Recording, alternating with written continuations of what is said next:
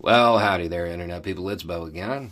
So, today we're going to talk about BBB and the GDP.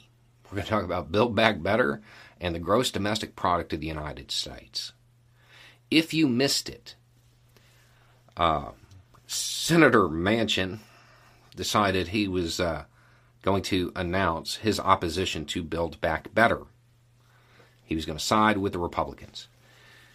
And that really. Uh, it let's just say it dimmed the outlook of this passing, right?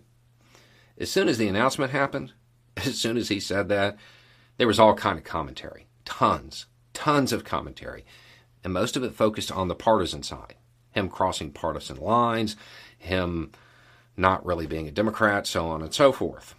Don't get me wrong, there is room for partisan discussion here, but I want to talk about something a little bit more important I want to talk about how this decision is actually going to impact the United States as a whole. Because while that commentary was happening, while the average person who is interested in politics, while they were talking about the political aspects of it, the people up on Wall Street, oh, they had a very uh, different take. They were concerned about something else. Goldman Sachs you know, an organization that has a long running history of caring for poor people, right? Um, no, of course not.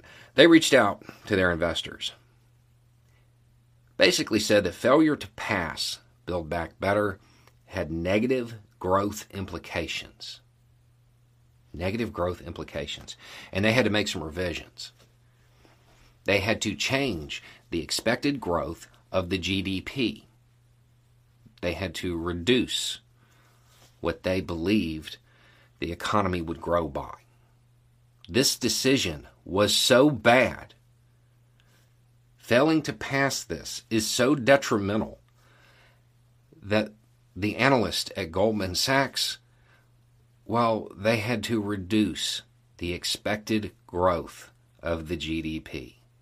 It was so bad, it is going to reduce the growth of the economic output of the entire country. And it's not a short term change.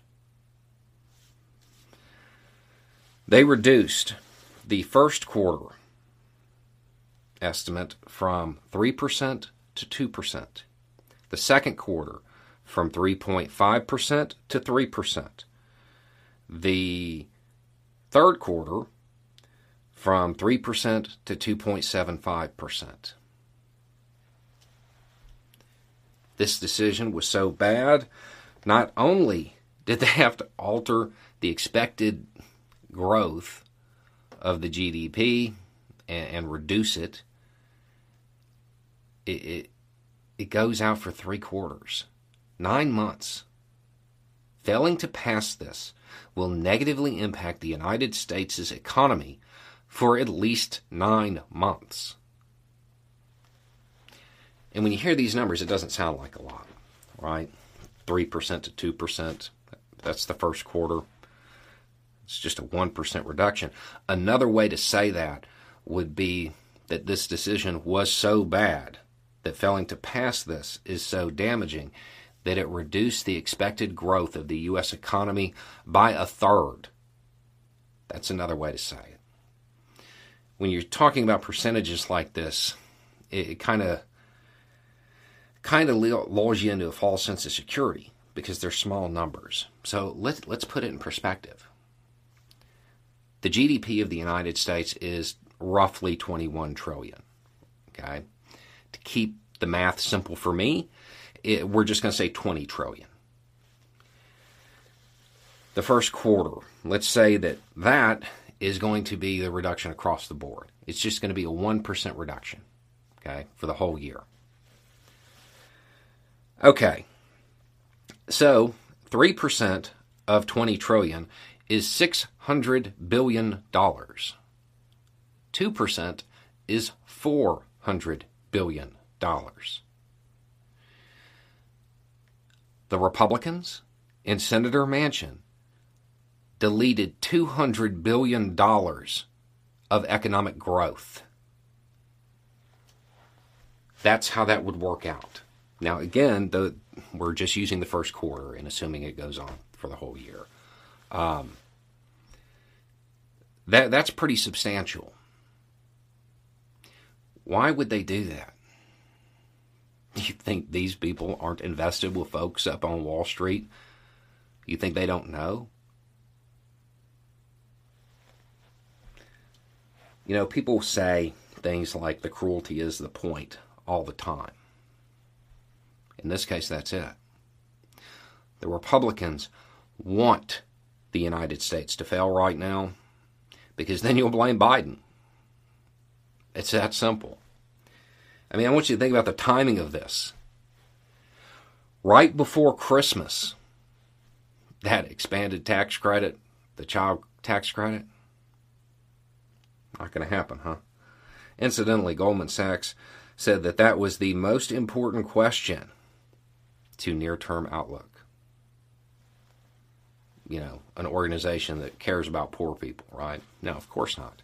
They know if the people don't have money, they're not going to spend any. It's good for them too. They're not advocating for those who really need it. They just know that if people have it, they'll spend it. But Manchin and the Republicans have decided that's not important. Because what's more important is for the United States to fail. So you blame Biden. It's really what it boils down to. Right before Christmas, the general attitude of the Republican Party and Senator Manchin is hey, you know what? Forget about those poor people. Y'all better go buy some coal. Oh. Well, I guess we see Senator Manchin's motivation here. I understand the, the desire to focus on the partisan aspects, but the reality is this cost the United States tens of billions of dollars in economic growth. That's how bad this decision was. That might should be the talking point. Now, there is some good news from Goldman Sachs though. When they were talking to their people, there there is some silver lining to this. It's that hey, you know, corporate tax rates probably won't go up. Never let these people fool you into thinking they care about you again. Anyway, it's just a thought. Y'all have a good day.